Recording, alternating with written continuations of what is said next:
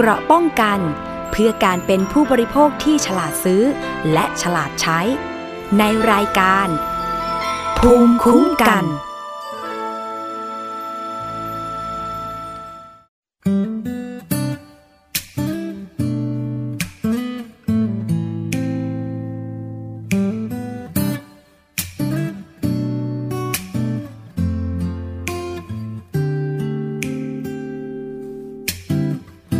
ทุกครั้งที่เธอนั้นส่งรอยยิ้มเข้ามาทักทาย ทุกครั้งที่เธอนั้นส่งสายตาเข้ามาหากันทำให้ฉันนั้นตัดขึ้นสวรรค์ทั้งที่ยังยืนอยู่ตรงนั้น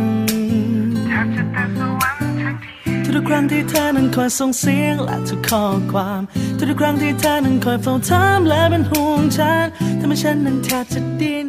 ดิ้นตายอยู่ตรงนั้น ต่ติที่ฉันนั้นไม่ใช่เพียงคนเดียวที่ได้รับท่าทีที่แสนดีเหล่านั้น มันจึงเป็นความรักที่ไม่ถึงกับสุข เป็นความทุกข์ที่ไม่ถึงกับเศร้า เป็นความรักที่ทั้งซึ้งทั้งเหงาอยู่ด้วยกัน จึงเป็นความรักที่มาพร้อมความอึดอัดและเป็นความรักที่ไม่เคยเห็นภาพชัดชัดสักวัน มีแค่ความรู้สึกครึ่งครึ่งกลางกลางข้างในใจของฉันเพียงคนเดียว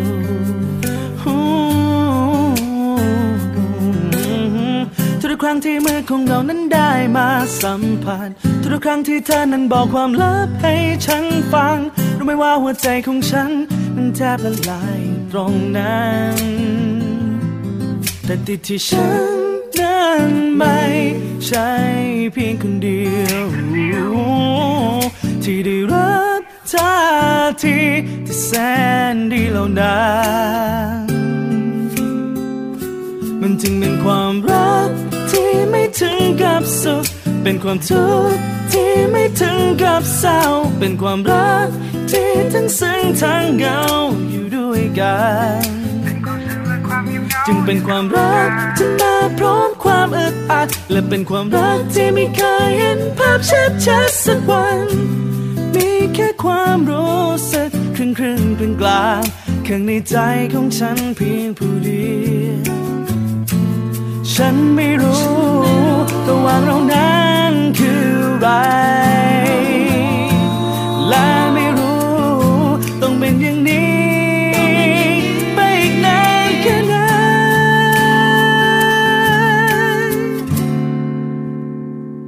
มันจึงเป็นความรักที่ไม่ถึงกับสุขเป็นความทุกข์ที่ไม่ถึงกับเศร้าเป็นความรัก ที่ทั้งซึ้งทั้งเหงาอยู่ด้วยกัน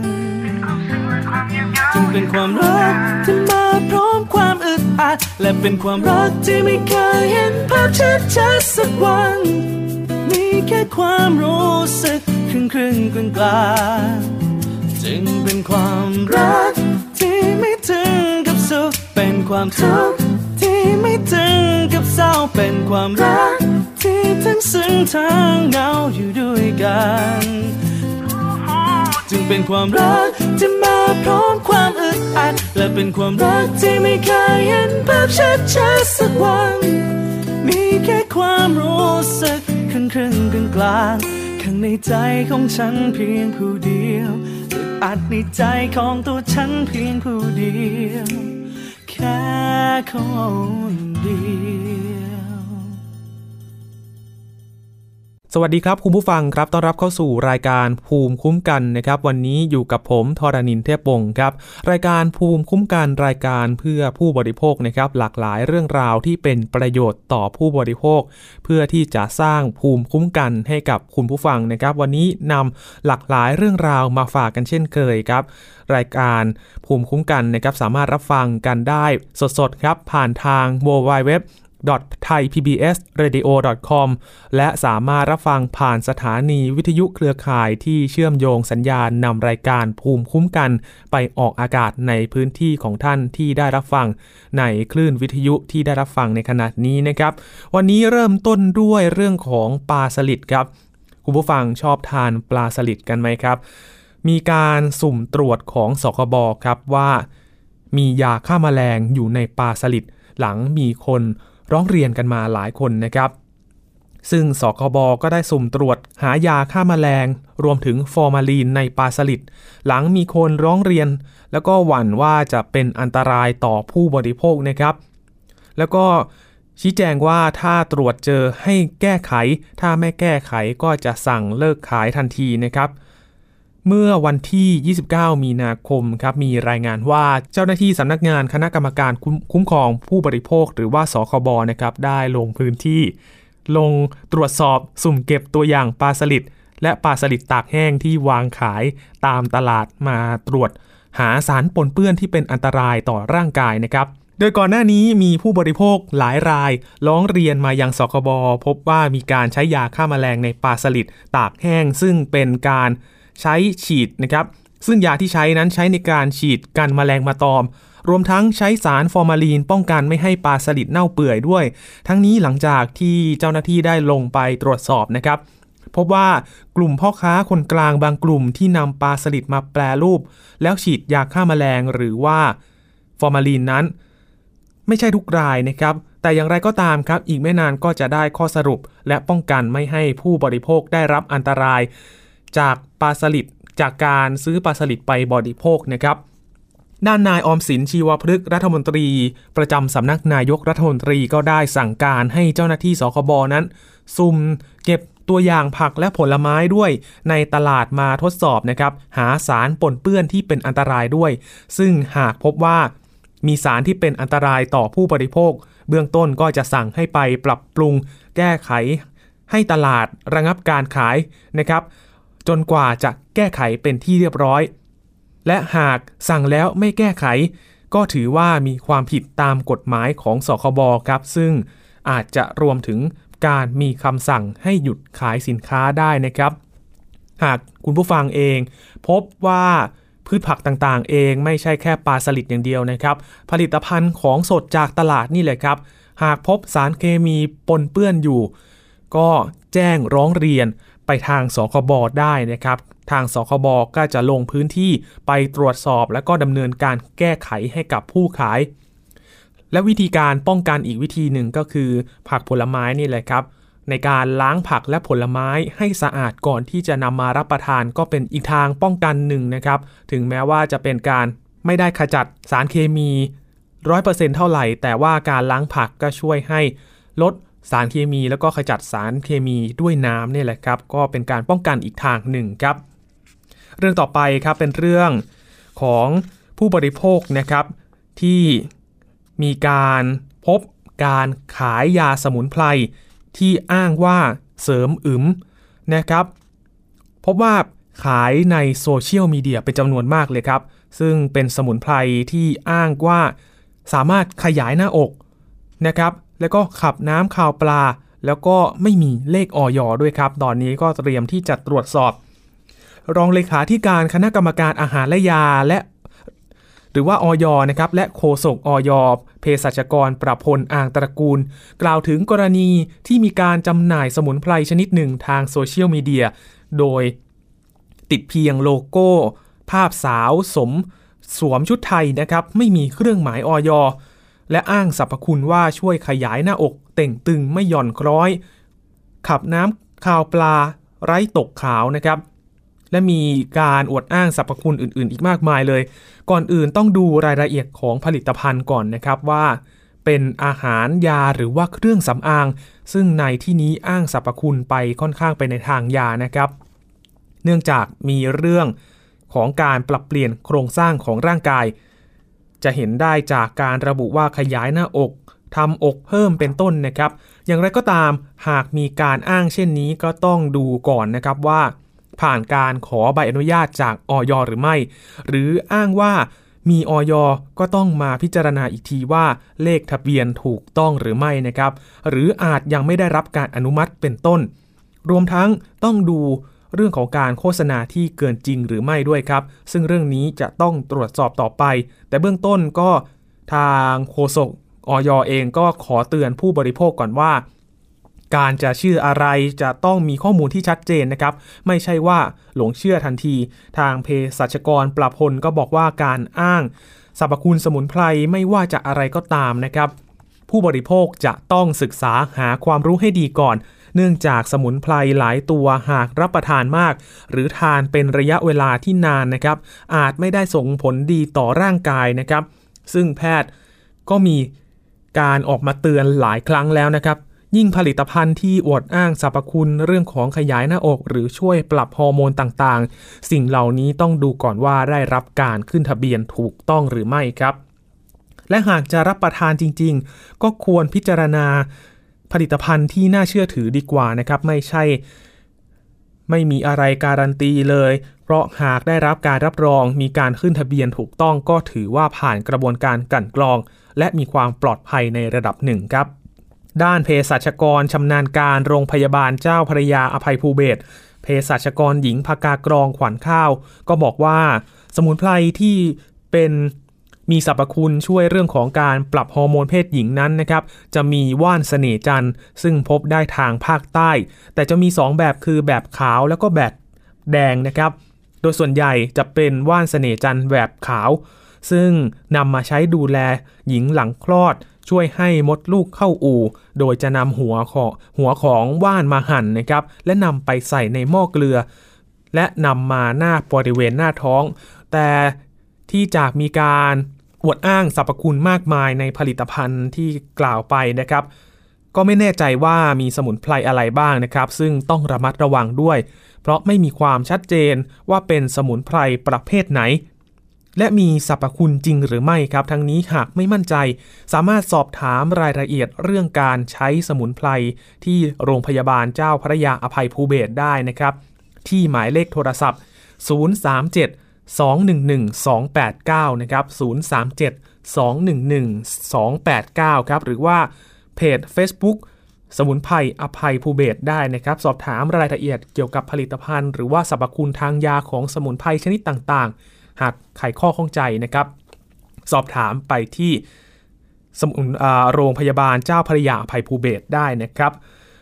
พูดถึงการอวดอ้างสรรพคุณในโลกสังคมออนไลน์นะครับ ทางภูมิคุ้มกันเราก็ได้นำเสนอเรื่องราวนี้นี้ไปแล้วนะครับ ถ้าหากพบการโฆษณาที่เกินจริง ร้องเรียนสคบได้นะครับ แล้วก็แจ้งเตือนให้ประชาชนรับทราบด้วยนะครับว่า ผลิตภัณฑ์นี้มีสรรพคุณที่เกินจริงนะครับ หรือว่าถ้าผลิตภัณฑ์นั้นมีเลขทะเบียนออยจริง ก็สามารถไปตรวจสอบที่คลังข้อมูลของออยได้นะครับ ว่ามีเลขผลิตภัณฑ์นี้จริงหรือไม่แล้วเลขที่ระบุไว้ในผลิตภัณฑ์นั้นเป็นของจริงหรือว่าของปลอมนะครับ ซึ่งทางออยก็มีฐานข้อมูลที่สามารถตรวจสอบได้ด้วยครับ อีกเรื่องหนึ่งครับเป็นเรื่องราวดีๆครับสำหรับผู้ป่วยที่เป็นโรคข้อเข่าเสื่อมนะครับ โดยเฉพาะในพื้นที่ 4 จังหวัดภาคอีสานครับ มี การผ่าตัดเปลี่ยนข้อเข่าฟรีครับ ซึ่งเป็นการเปลี่ยนข้อเข่าเทียมนะครับ ซึ่งผู้อำนวยการสำนักงานหลักประกันสุขภาพแห่งชาติ เขต 7 ขอนแก่นนายแพทย์ปรีดา แต้อารักษ์ เปิดเผยว่าสำนักงานหลักประกันสุขภาพแห่งชาติ ได้ให้สิทธิ์การผ่าตัดเปลี่ยนข้อเข่าเทียมฟรี ให้กับผู้ป่วยโรคข้อเข่าเสื่อมที่มี ที่เป็นผู้มีสิทธิ์หลักประกันสุขภาพทั่วหน้าหรือว่าสิทธิบัตรทองนะครับที่ได้รับการวินิจฉัยจากแพทย์ว่าเป็นโรคข้อเข่าเสื่อม และไม่มีลักษณะข้อห้ามในการผ่าตัดเปลี่ยนข้อเข่าเสื่อม โดยผู้ป่วยจะต้องเข้ารับการตรวจรักษาในโรงพยาบาลตามสิทธิหลักประกันสุขภาพทั่วหน้า หรือว่าสิทธิบัตรทองก่อนนะครับ เพื่อส่งต่อไปรับการผ่าตัดที่ให้ บริการผ่าตัดจำนวน 12 แห่งในพื้นที่นะครับ ทั้งนี้โรงพยาบาลที่มีศักยภาพในการผ่าตัดข้อเข่าเสื่อมก็ประกอบไปด้วย จังหวัดขอนแก่นครับที่โรงพยาบาลศูนย์ขอนแก่น โรงพยาบาลชุมแพโรงพยาบาลสมเด็จพระยุพราชกระนวลโรงพยาบาลศรีนครินและโรงพยาบาลกรุงเทพขอนแก่นครับ ที่จังหวัดกาฬสินธุ์นะครับ โรงพยาบาลกาฬสินธุ์และโรงพยาบาลธีรวัฒน์ ที่จังหวัดมหาสารคามครับ คือโรงพยาบาลมหาสารคาม และโรงพยาบาลมหาสารคามอินเตอร์เนชั่นแนลและจังหวัดร้อยเอ็ดครับ โรงพยาบาลร้อยเอ็ดและโรงพยาบาลเมืองสรวง และโรงพยาบาลสุวรรณภูมินะครับ ในพื้นที่ 4 จังหวัดนี้สำหรับโรคข้อเข่าเสื่อมก็จะเริ่มพบในผู้ที่มีอายุ 45 ปีขึ้นไปนะครับ และพบสูงมากในกลุ่มผู้ที่มีอายุ 65 ปีขึ้นไป ซึ่งอาการที่พบคือ ปวดข้อเข่าเวลาเคลื่อนไหวหรือว่านั่งยองๆ คุกเข่าหรือว่านั่งพับเพียบ ปวดขาตอนขึ้นลงบันไดนะครับ แต่ผู้ป่วยสามารถหลีกเลี่ยงปัจจัยเสี่ยงที่จะทำให้ข้อเข่าเสื่อมลุกลามได้เช่นการควบคุมน้ำหนักครับลดน้ำหนักรับประทานอาหารให้ครบทุกหมู่ โดยเฉพาะกลุ่มวิตามิน ออกกำลังกายครับ แต่หากอาการเป็นมากขึ้นเช่น เข่าบวม เข่าอุ่น บวมร้อน ต้องปรึกษาแพทย์นะครับว่าเป็นโรคข้อเข่าเสื่อมรุนแรงจนต้องผ่าตัดเปลี่ยนข้อเข่าหรือไม่ครับ ซึ่งผู้อำนวยการสำนักงานหลักประกันสุขภาพแห่งชาติเขตเจ็ดนายแพทย์ปรีดาก็กล่าวอีกนะครับว่า ผู้ป่วยที่จะได้รับการผ่าตัดเปลี่ยนข้อเข่าเทียมฟรีนั้นจะต้องได้รับการส่งต่อมาจากโรงพยาบาลตามสิทธิหลักประกันสุขภาพทั่วหน้าเท่านั้นนะครับ ผู้ป่วยนั้นสามารถติดต่อได้ สอบถามข้อมูลก่อนนะครับ หรือว่าขอรับการผ่าตัดได้ที่โรงพยาบาลตามสิทธิหลักประกันสุขภาพทั่วหน้า หรือว่าโทรติด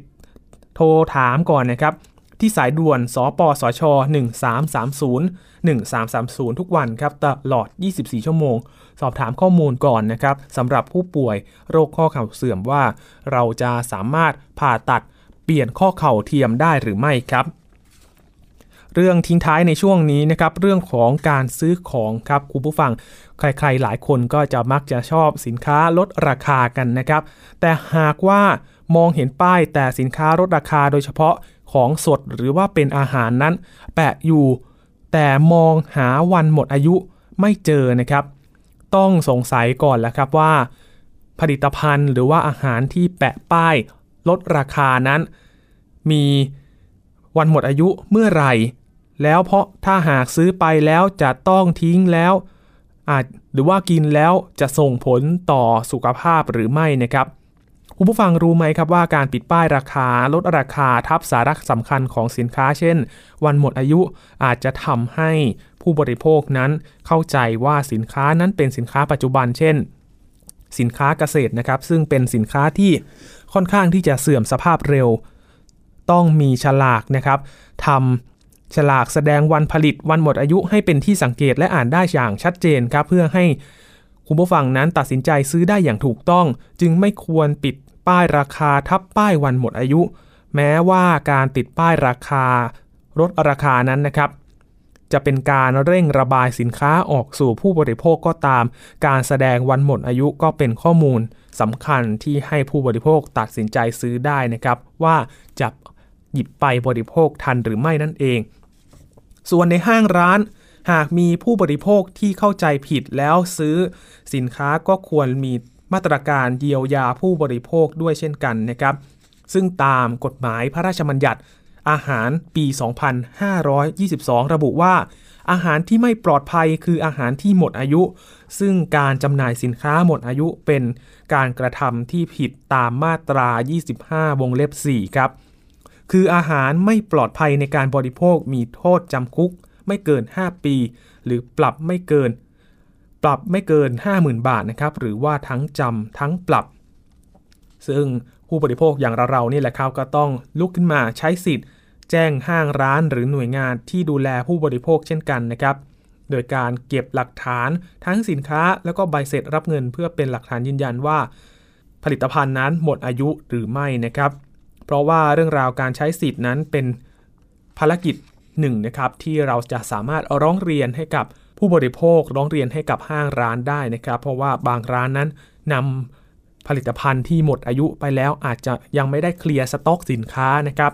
ก็ยังอยู่บนชั้นสินค้าอยู่ จริง ๆ แล้วก็สามารถแจ้งทางร้านได้ได้นะครับ ว่าผลิตภัณฑ์นี้หมดอายุก็ป้องกันไม่ให้ ผู้ค้าผู้ที่มาซื้อรายอื่นนั้น หยิบไปรับประทานนะครับ ซึ่งในการซื้อสินค้าผู้บริโภคก็ควรจะตรวจสอบป้ายราคานะครับ ทั้งวันที่ผลิตวันหมดอายุเพื่อใช้เป็นข้อมูลประกอบการตัดสินใจนะครับ โดยเฉพาะอาหารสดๆ อาหารสำเร็จรูปนะครับ หรือว่าผลิตภัณฑ์การเกษตรเอง มักจะมีวันหมดอายุที่ค่อนข้างเร็วนะครับ ก็ต้องตรวจสอบรายละเอียดให้ชัดเจนก่อนที่จะหยิบไปนำกลับบ้านนะครับ ซึ่งสังเกตได้ง่าย ๆครับ หาก สำหรับร้านค้าเอง หากผู้บริโภคเข้าใจผิดซื้อสินค้าไปแล้วก็ควรมีมาตรการที่จะเยียวยาผู้บริโภคนะครับ เช่น การจะคืนเงินหรือว่าการที่จะนำสินค้าไปเปลี่ยนสำหรับผู้บริโภคเองก็ใช้สิทธิ์บอกร้านค้าให้แสดงความรับผิดชอบ หรือว่าแจ้งไปยังหน่วยงาน ที่ดูแลผู้บริโภค พร้อมเก็บหลักหลักฐานไว้นะครับสำหรับสินค้าที่เกิดบูดเสียหรือว่าชำรุดบกพร่อง นำใบเสร็จรับเงินและก็สินค้า ใช้เป็นหลักฐานในการยืนยันนะครับ การติดป้ายราคาสินค้าทับรายละเอียดสินค้านั้นก็อาจจะเป็นสิ่งที่ทำให้ผู้บริโภคเข้าใจผิดได้ครับ เอาละครับ ช่วงนี้พักกันสักครู่ก่อนนะครับ คุณผู้ฟังครับช่วงหน้ากลับมาติดตาม เรื่องราวสาระดีๆ กันต่อกับรายการภูมิคุ้มกันครับเกราะป้องกันเพื่อการเป็นผู้บริโภคที่ฉลาดซื้อ และฉลาดใช้ ในรายการ ภูมิคุ้มกัน ไทย PBS Application on Mobile ให้คุณเชื่อมโยงถึงเราในทุกที่ทุกเวลา ได้สัมผัสติดตามเราทั้งข่าว รายการรับชมรายการโทรทัศน์ และฟังรายการวิทยุที่คุณชื่นชอบ สดแบบออนไลน์สตรีมมิ่งชมรายการย้อนหลัง ข้อมูลกิจกรรมไทย PBS ร่วมเป็นนักข่าวพลเมือง รายงานข่าวกับเรา และอีกหลากหลายฟังก์ชัน ให้คุณดาวน์โหลดได้ฟรี ทุกระบบปฏิบัติการ ติดตามข้อมูลเพิ่มเติมได้ที่ www.thaipbs.or.th/digitalmedia วันนี้การดูข่าวของคุณจะไม่ใช่แค่ในทีวี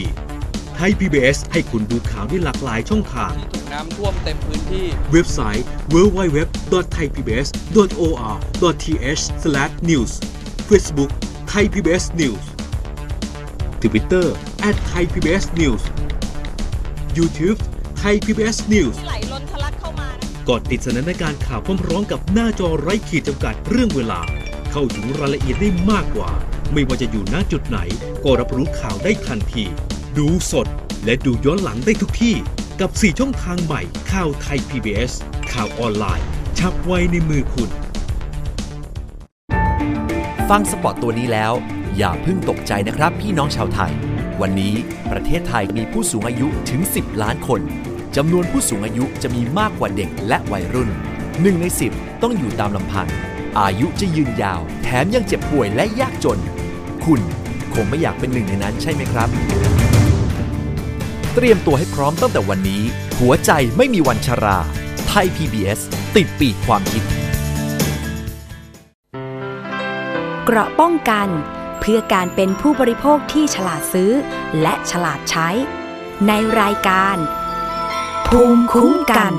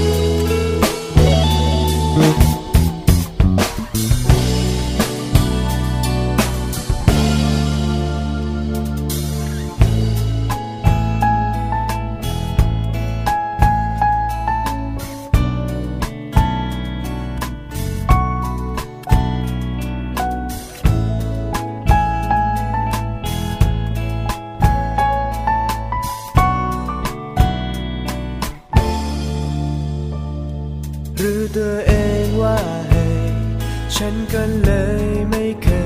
ยมั่นใจ แล้วเมื่อไรจะได้รู้จัก คิดทบทวนทุกอย่าง จะมีทางไหม ให้เธอมาสนใจหากเพียงแค่ลอง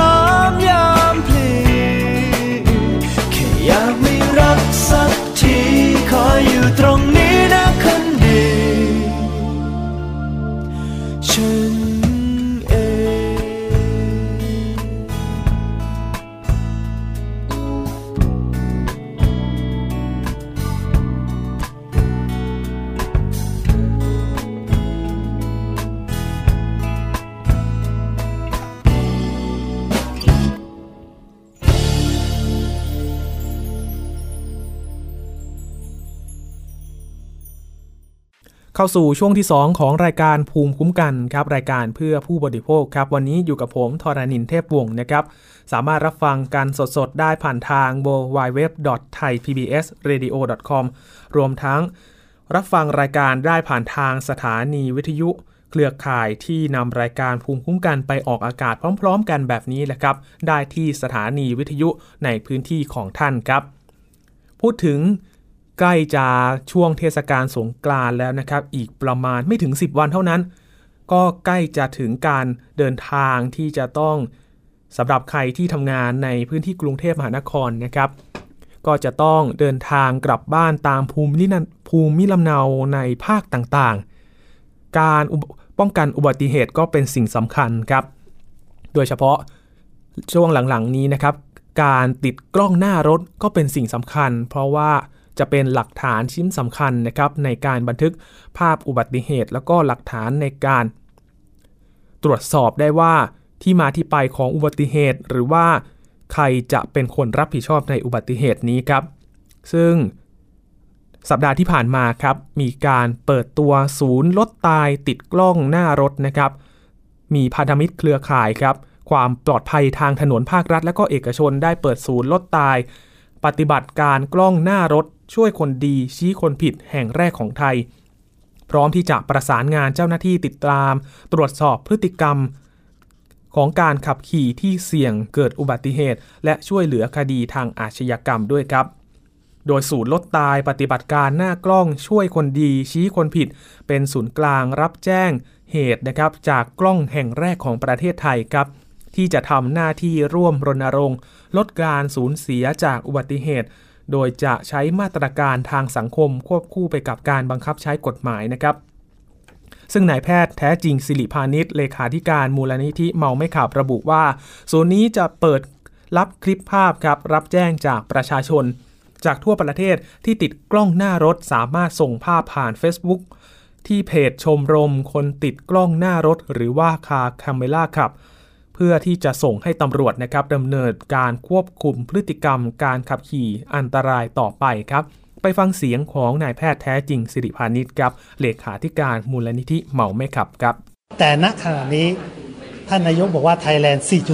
4.0 เราก็ต้องไทยแลนด์ 4.0 ครับ อินเทอร์เน็ตมีทุกคนแล้ว โซเชียลมีทุกคนแล้ว ถ้าทุกคนช่วยกันมีกล้องแล้วถ่าย และเอามาลง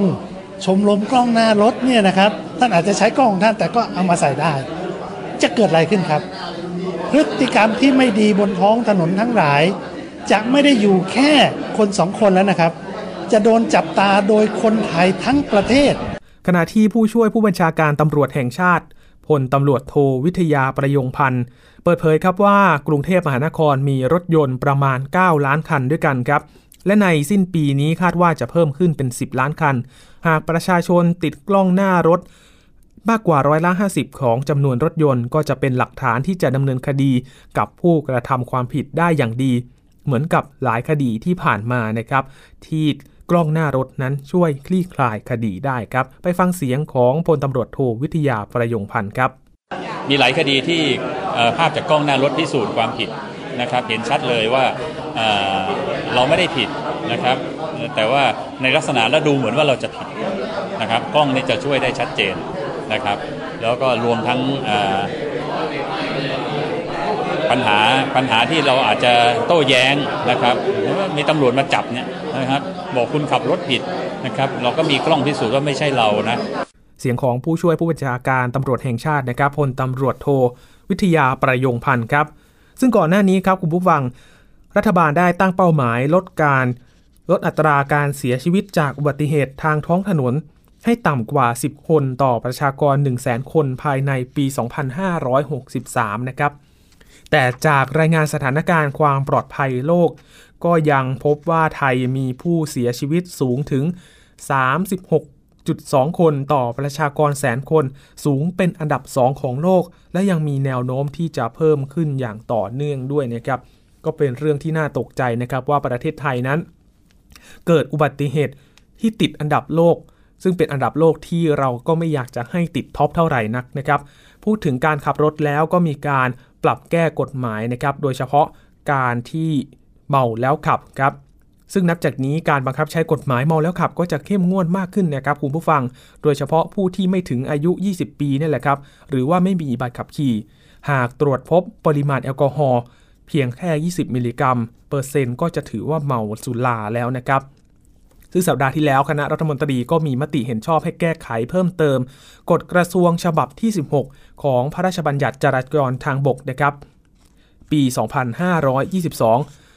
ปรับปรุงแก้ไขในด้านความปลอดภัยทางถนนเรื่องเมาแล้วขับครับ ขับรถเกินกว่ากำหนดนะครับตามที่กฎหมายกำหนดไว้ ตามที่สำนักงานตำรวจแห่งชาติได้เสนอไปครับ โดยปรับปริมาณแอลกอฮอล์ในเลือดนะครับ ว่าให้ถือเมาให้ถือว่าเมาสุราจากเดิมเนี่ยกำหนดว่าปริมาณแอลกอฮอล์เกิน 50 มิลลิกรัมเปอร์เซ็นต์ก็ให้ถือว่าเมาสุรา ก็ปรับแก้เป็นผู้ที่ขับขี่อายุไม่ถึง 20 ปี ถ้ามีปริมาณแอลกอฮอล์ในเลือดเกิน 20 มิลลิกรัมเปอร์เซ็นต์ให้ถือว่าเมาสุรานะครับ รวมถึงคนที่ไม่มีใบอนุญาตขับรถด้วย หรือผู้ที่ขับขี่ได้รับใบอนุญาตขับรถชั่วคราว ถ้ามีในแอลกอฮอล์ในเลือดเนี่ยเกิน 20 มิลลิกรัมเปอร์เซ็นต์ก็ถือว่าเมาสุราแล้วนะครับสำหรับบุคคลอื่นก็ยังใช้กฎหมายเดิมอยู่นะครับสำหรับผู้ที่มีใบขับขี่คือ 50 มิลลิกรัมเปอร์เซ็นต์ ก็ถือว่าเมาสุรานะครับ ซึ่งกฎหมายใหม่นี้จะปรับเข้มงวด โดยเฉพาะคนที่อายุไม่ถึง 20 ปี ไม่มีใบขับขี่หรือว่าได้ใบอนุญาตขับขี่ชั่วคราวนะครับ ก็จะถือว่าเมาสุราไม่เกิน 20 มิลลิกรัมเปอร์เซ็นต์นะครับ เพราะฉะนั้นเมาแล้วอย่าขับนะครับ โดยเฉพาะช่วงเทศเทศกาลสงกรานต์แบบนี้แหละครับ หลายๆ คนก็มักจะกลับบ้านไปเฉลิมฉลองนะครับ ดื่มเหล้าสังสรรค์ไป แล้วก็ขับรถกลับบ้าน ซึ่งหากเมาแล้วนะครับก็ควรจะพักผ่อนนะครับ ไม่ควรที่จะขับรถนะครับ เพราะว่าอุบัติเหตุสูงที่สุดส่วนใหญ่นั้นเกิดจากเมาแล้วขับนะครับคุณผู้ฟัง ซึ่งมีข้อมูลตัวหนึ่งครับ ที่จะช่วยยืนยันว่าส่วนใหญ่นั้นเมาแล้วขับในโดยเฉพาะในช่วงเทศกาลแบบนี้นะครับ โดยศูนย์วิจัยปัญหาสุราระบุว่า พฤติกรรมการดื่มแล้วขับในช่วงเทศกาลสงกรานต์และก็ช่วงปีใหม่นี่แหละครับ กว่าร้อยละ 20 พบขับขี่รถยนต์และรถจักรยานยนต์ร่วมด้วย ส่วนใหญ่เป็นกลุ่มวัยรุ่นชาย ในเวทีเสวนาเสียงจากห้องฉุกเฉิน สงกรานและปีใหม่กับภัยจากสุรานักวิจัยจากสำนักวิจัยนโยบายสร้างเสริมสุขภาพสำนักนโยบายสุขภาพระหว่างประเทศ นางสาวโสพิษนาสืบ ก็บอกว่าในช่วงวันหยุดเทศกาลสงกรานต์แล้วก็ปีใหม่นี่แหละครับ พบมีการดื่มเหล้ามากกว่าช่วงปกติถึง 2 เท่าด้วยกันนะครับคุณผู้ฟังร้อยละ 70 ของคนที่ดื่ม เป็นเยาวชนที่มีอายุระหว่าง 20 ถึง 29 ปี ร้อยละ 64 ได้รับบาดเจ็บในขนาดที่ดื่มแล้วครับ นอกจากนี้ครับยังส่งผลให้ผู้ที่โดยสารมาด้วยบาดเจ็บไปด้วยร้อยละ 68 ด้วยกันขณะที่ร้อยละ 76 เป็นคนที่เดินถนนนะครับ ซึ่งน่ากลัวเหมือนกัน เพราะว่าคนเดินถนนไม่ทราบ อะไรเลยนะครับ แล้วมีอยูยูรถก็มาพุ่งชน ก็ทำให้เกิดการสูญเสียขึ้นมานะครับ และปริมาณการดื่มในช่วงเทศกาลตั้งแต่ปี 2556 ถึงปี 59 เพิ่มขึ้นอย่างต่อเนื่องนะครับคุณผู้ฟังล่าสุด ปี 2559 พบการดื่มสุราเพิ่มขึ้นเป็น 2 เท่า หรือว่าประมาณ 212.9 กรัมของเอทานอลซึ่งถือว่าเป็นปริมาณการดื่มที่เป็นอันตรายต่อผู้ขับมากนะครับ ขณะที่ผลการศึกษาเอง การบาดเจ็บของผู้ป่วยที่สัมพันธ์กับพฤติกรรมการบริโภคเครื่องดื่มแอลกอฮอล์จากกรณีศึกษาที่โรงพยาบาลมหาราชนครเชียงใหม่ และก็นครพิงค์เมื่อปี 59 ก็พบว่าผู้ป่วยที่บาดเจ็บจากการดื่มเครื่องดื่มแอลกอฮอล์เข้ามารับบริการที่ห้องฉุกเฉินร้อยละ 16 ครับ โดยพฤติกรรมการดื่มก่อนได้รับบาดเจ็บ ดื่มก่อนที่จะประสบประสบอุบัติเหตุนั้น ก่อน 6 ชั่วโมงเท่านั้น ปริมาณการดื่ม แอลกอฮอล์อยู่ที่เฉลี่ย 108.3 มิลลิกรัม หรือว่าเท่ากับการดื่มเบียร์3ขวดครึ่งนะครับ ซึ่งมีโอกาสเสี่ยงที่จะได้รับบาดเจ็บรุนแรงเกือบ 3 เท่าด้วยกันเทียบกับคนที่ไม่ดื่มนะครับนอกจากนี้ในวงเสวนาก็ยังได้เรียกร้องให้หน่วยงานที่เกี่ยวข้องนั้นเข้มงวดในการใช้กฎหมายอย่างจริงจัง เช่นการตรวจปริมาณแอลกอฮอล์ คุมห้ามขายเครื่องดื่มแอลกอฮอล์โดยเฉพาะร้านขายของชำนะครับแล้วก็ส่วนภาคธุรกิจเองก็ควรที่จะงดส่งเสริมการขายสุราในบริเวณที่มีการสาดน้ำนะครับ เรื่องเมาและขับนี่เป็นหลักๆเลยนะครับที่ทำให้เกิดอุบัติเหตุแล้วก็มีความสูญเสียขึ้นมา ก็เป็นเรื่องที่อันตรายนะครับ เพราะฉะนั้นดื่มแล้วอย่าขับนะครับ เพราะว่าไม่ใช่แค่เราที่สูญเสียเท่านั้นนะครับ บุคคลอื่นที่เราไม่ทราบว่า เขาไม่เกี่ยวข้องด้วยเนี่ยก็จะได้รับความสูญเสียขึ้นมาด้วย ก็ทำให้ครอบครัวผู้สูญเสียก็ต้องเสียใจกับเหตุการณ์ที่เกิดขึ้นอย่างมากเลยนะครับ พูดถึงเทศกาลสงกรานต์ครับคุณผู้ฟังมีอีกเรื่องหนึ่งครับ ซึ่งเป็นเรื่องที่น่าตกใจ แล้วก็ต้องระวังตัวกันด้วยนะครับ เพราะว่าการสำรวจความคิดเห็นของผู้หญิงไทยเนี่ยแหละครับ ในช่วงเทศกาลสงกรานต์เกือบ 2,000 คน บอกว่ามากกว่าครึ่งเนี่ย เคยถูกลวนลามในช่วงเทศกาลสงกรานต์ครับ ซึ่งเครือข่ายที่รณรงค์ยุติการคุกคามทางเพศ ก็อ้างว่าการลวนลามนั้นเกิดขึ้นบ่อยจนบางคนนั้นก็ชินไปแล้ว แล้วคิดว่าทำแล้วไม่ผิดปัญหาก็ยิ่งรุนแรงขึ้นในพื้นที่เล่นน้ำที่มีเครื่องดื่มแอลกอฮอล์อีกแล้วนะครับ ซึ่งผลสำรวจทัศนคติของผู้หญิงไทยต่อเทศกาลสงกรานต์ในช่วงปี 2559 นะครับ พบว่าร้อยละ 85 เห็นว่าไม่ควรมีการฉวยโอกาสลวนลามในช่วงเทศกาลสงกรานต์และควรมีมาตรการที่ควบคุมป้องกันไว้นะครับ แต่ที่น่าตกใจนั่นก็คือ ร้อยละ 59 51.9 นั้น หรือว่ามากกว่าครึ่งหนึ่งของผู้ที่ตอบแบบสอบถามนั้น ยอมรับว่าเคยถูกฉวยโอกาสถูกลวนลาม หรือว่าคุกคามทางเพศมาแล้ว และเมื่อถามว่าเหตุการณ์ที่เกิดเจอบ่อยที่สุดคืออะไร ทางกลุ่มตัวอย่างก็บอกว่าถูกฉวยโอกาสคุกคามทางเพศ ตามด้วยถูกก่อกวนจากคนที่เมาสุราครับ แล้วก็บางคนถูกบังคับให้ดื่มแอลกอฮอล์แล้วก็ยังพบปัญหาเรื่องของการทะเลาะวิวาทจากการที่ดื่มเหล้านี่แหละครับ ซึ่งผลสำรวจนี้ก็จะสะท้อนการละเมิดสิทธินะครับลวนลามคุกคามทางเพศที่มักเกิดขึ้นในช่วงเทศกาลสงกรานต์ครับ ทำให้เครือข่ายได้รวมตัวกันระหว่างมูลนิธิหญิงชายกล้าวไกล เครือข่ายองค์กรงดเหล้าและแกนนำผู้หญิง พ่อแม่ผู้ปกครองนะครับไปยื่นข้อเสนอ ป้องกันและแก้ไขปัญหาต่อกระทรวงพัฒนาสังคม และความมั่นคงของมนุษย์ขอให้ยุติการลวนลามคุกคามทางเพศในช่วงเทศกาลสงกรานต์นะครับ ซึ่งไม่ปลอดภัยทั้งผู้หญิงเด็ก แล้วก็นักท่องเที่ยวชาวต่างชาตินะครับ หลายๆ คนนักท่องเที่ยวชาวต่างชาติเองก็ อยากจะมาเที่ยว ทศกาลสงกรานในประเทศไทย พอเจอเหตุการณ์แบบนี้ก็อาจจะทำให้ไม่ประทับใจได้นะครับ รวมทั้งยังได้เรียกร้องให้ประชาสัมพันธ์กฎหมายและกำหนดให้มีหน่วยรับเรื่องร้องเรียนนะครับ ในพื้นที่เล่นน้ำสงกรานเพื่อให้ระงับเหตุ และบังคับใช้กฎหมายได้ทันท่วงทีด้วยครับเป็นเรื่องที่ออกมาเตือนภัยคุณผู้ฟังนะครับ เพราะว่าในช่วงเทศกาลสงกรานต์แบบนี้ใกล้เข้ามาถึงแล้ว เวลาเล่นน้ำสงกานต์นั้นคนก็ค่อนข้างเยอะเบียดเสียดกันมาก โดยเฉพาะสถานที่ท่องเที่ยวสำคัญนะครับ เราปกติเราเดินเราเดินไปเราก็ไม่ทราบว่าจะมีมือที่ไหนมาลวนลามเราหรือเปล่านะครับ ก็ป้องกันตัวเองไว้ก่อนนะครับ แล้วก็หลีกเลี่ยงคนที่เมาสุราในพื้นที่นั้นๆนะครับ เพราะว่า ก็จะโยงกับเรื่องของปัญหาการเมาสุราเนี่ยแหละครับ ซึ่งจะส่งผลกระทบไม่ใช่แค่อุบัติเหตุเท่านั้น ไม่ขนาดไม่ขับรถเองก็ยังก่อให้เกิดเรื่องราววุ่นวายได้นะครับ ก็ฝากมาเตือนภัย ในเรื่องของการดื่มสุราเนี่ยแหละครับ เป็นสาเหตุหนึ่งนะครับ หากดื่มสุรามากเกินไป ก็ทำให้ไม่มีสติก็ทำให้ก่อ เกิดเรื่องราวที่เกิดความสูญเสียแล้วก็เป็นภัยอันตรายเกิดขึ้นได้ครับ คุณผู้ฟังครับช่วงสัปดาห์ที่ผ่านมานะครับมีการเผยแพร่ ภาพในสื่อสังคมออนไลน์ครับ พบหนูตัวใหญ่นี่แหละครับ ไปโผล่ในถาดอาหารที่ร้านขายข้าวในสโมสรรัฐสภาครับ ซึ่ง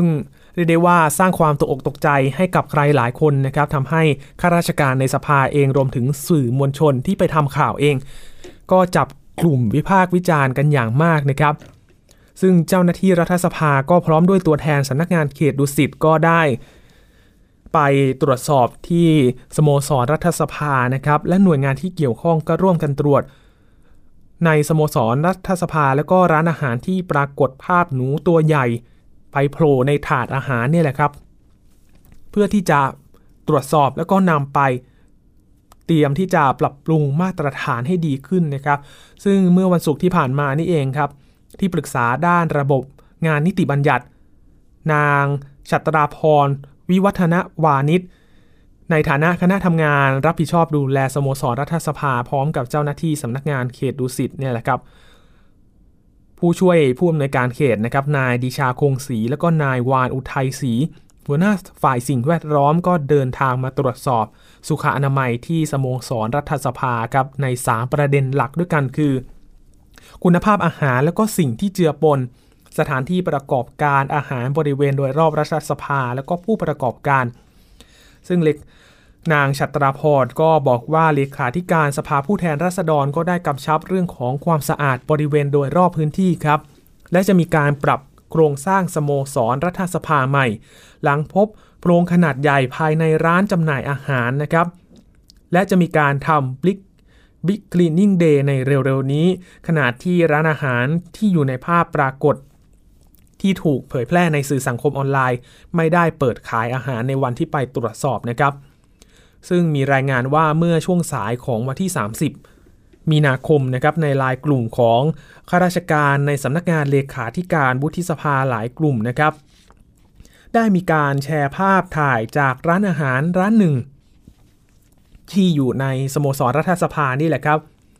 โดยในภาพนั้นก็เป็นหนูตัวใหญ่ที่กำลังไต่ขึ้น กินอาหารอยู่บนถาดกับข้าว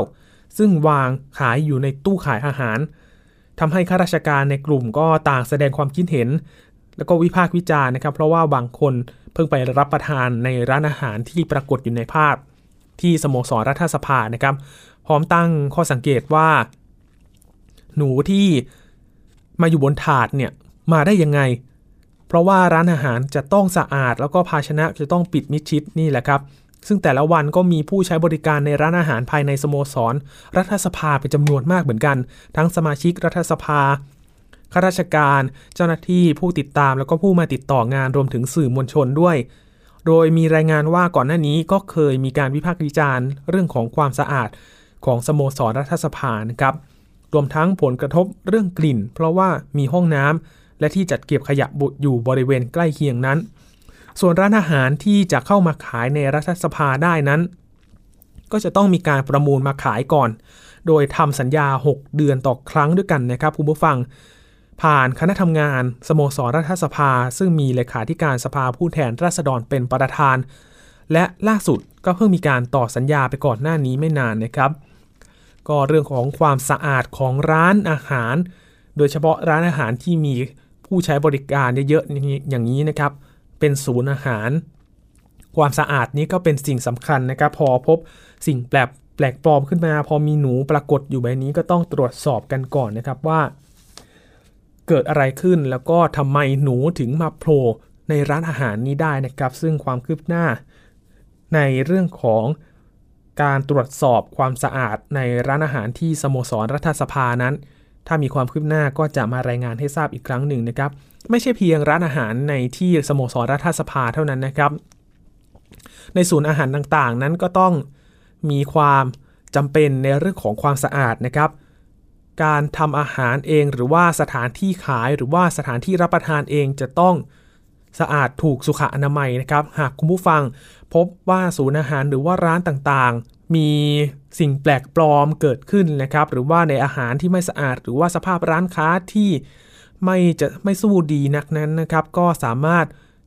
เตือนผู้ประกอบการหรือว่าร้องเรียน หรือว่าแจ้งข่าวสารบอกมาได้นะครับ เพราะว่า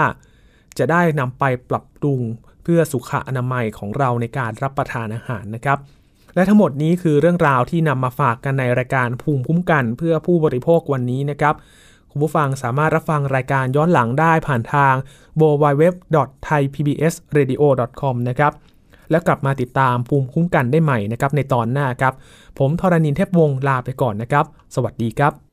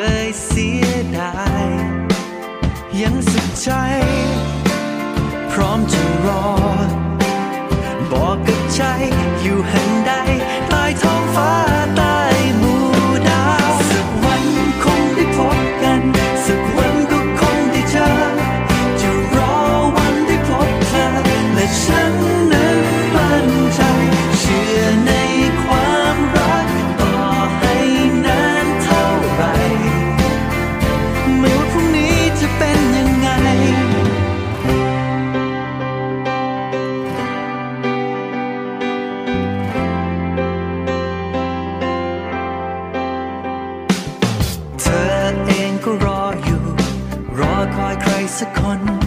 และยังคงเชื่อ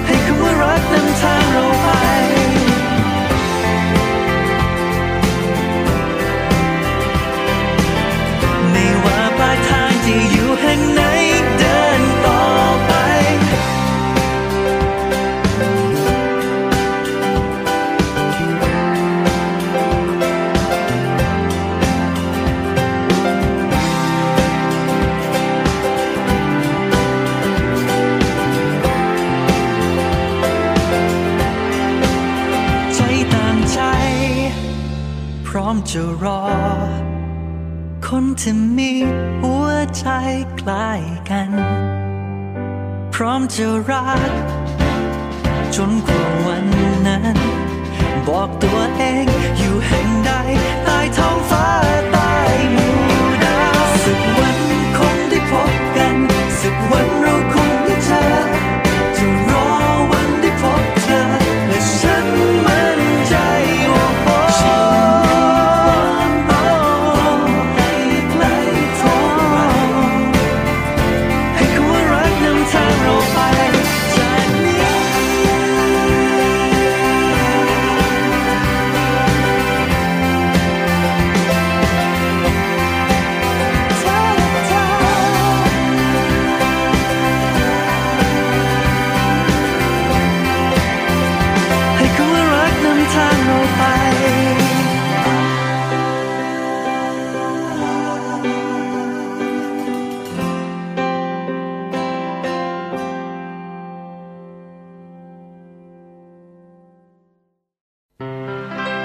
เกราะป้องกัน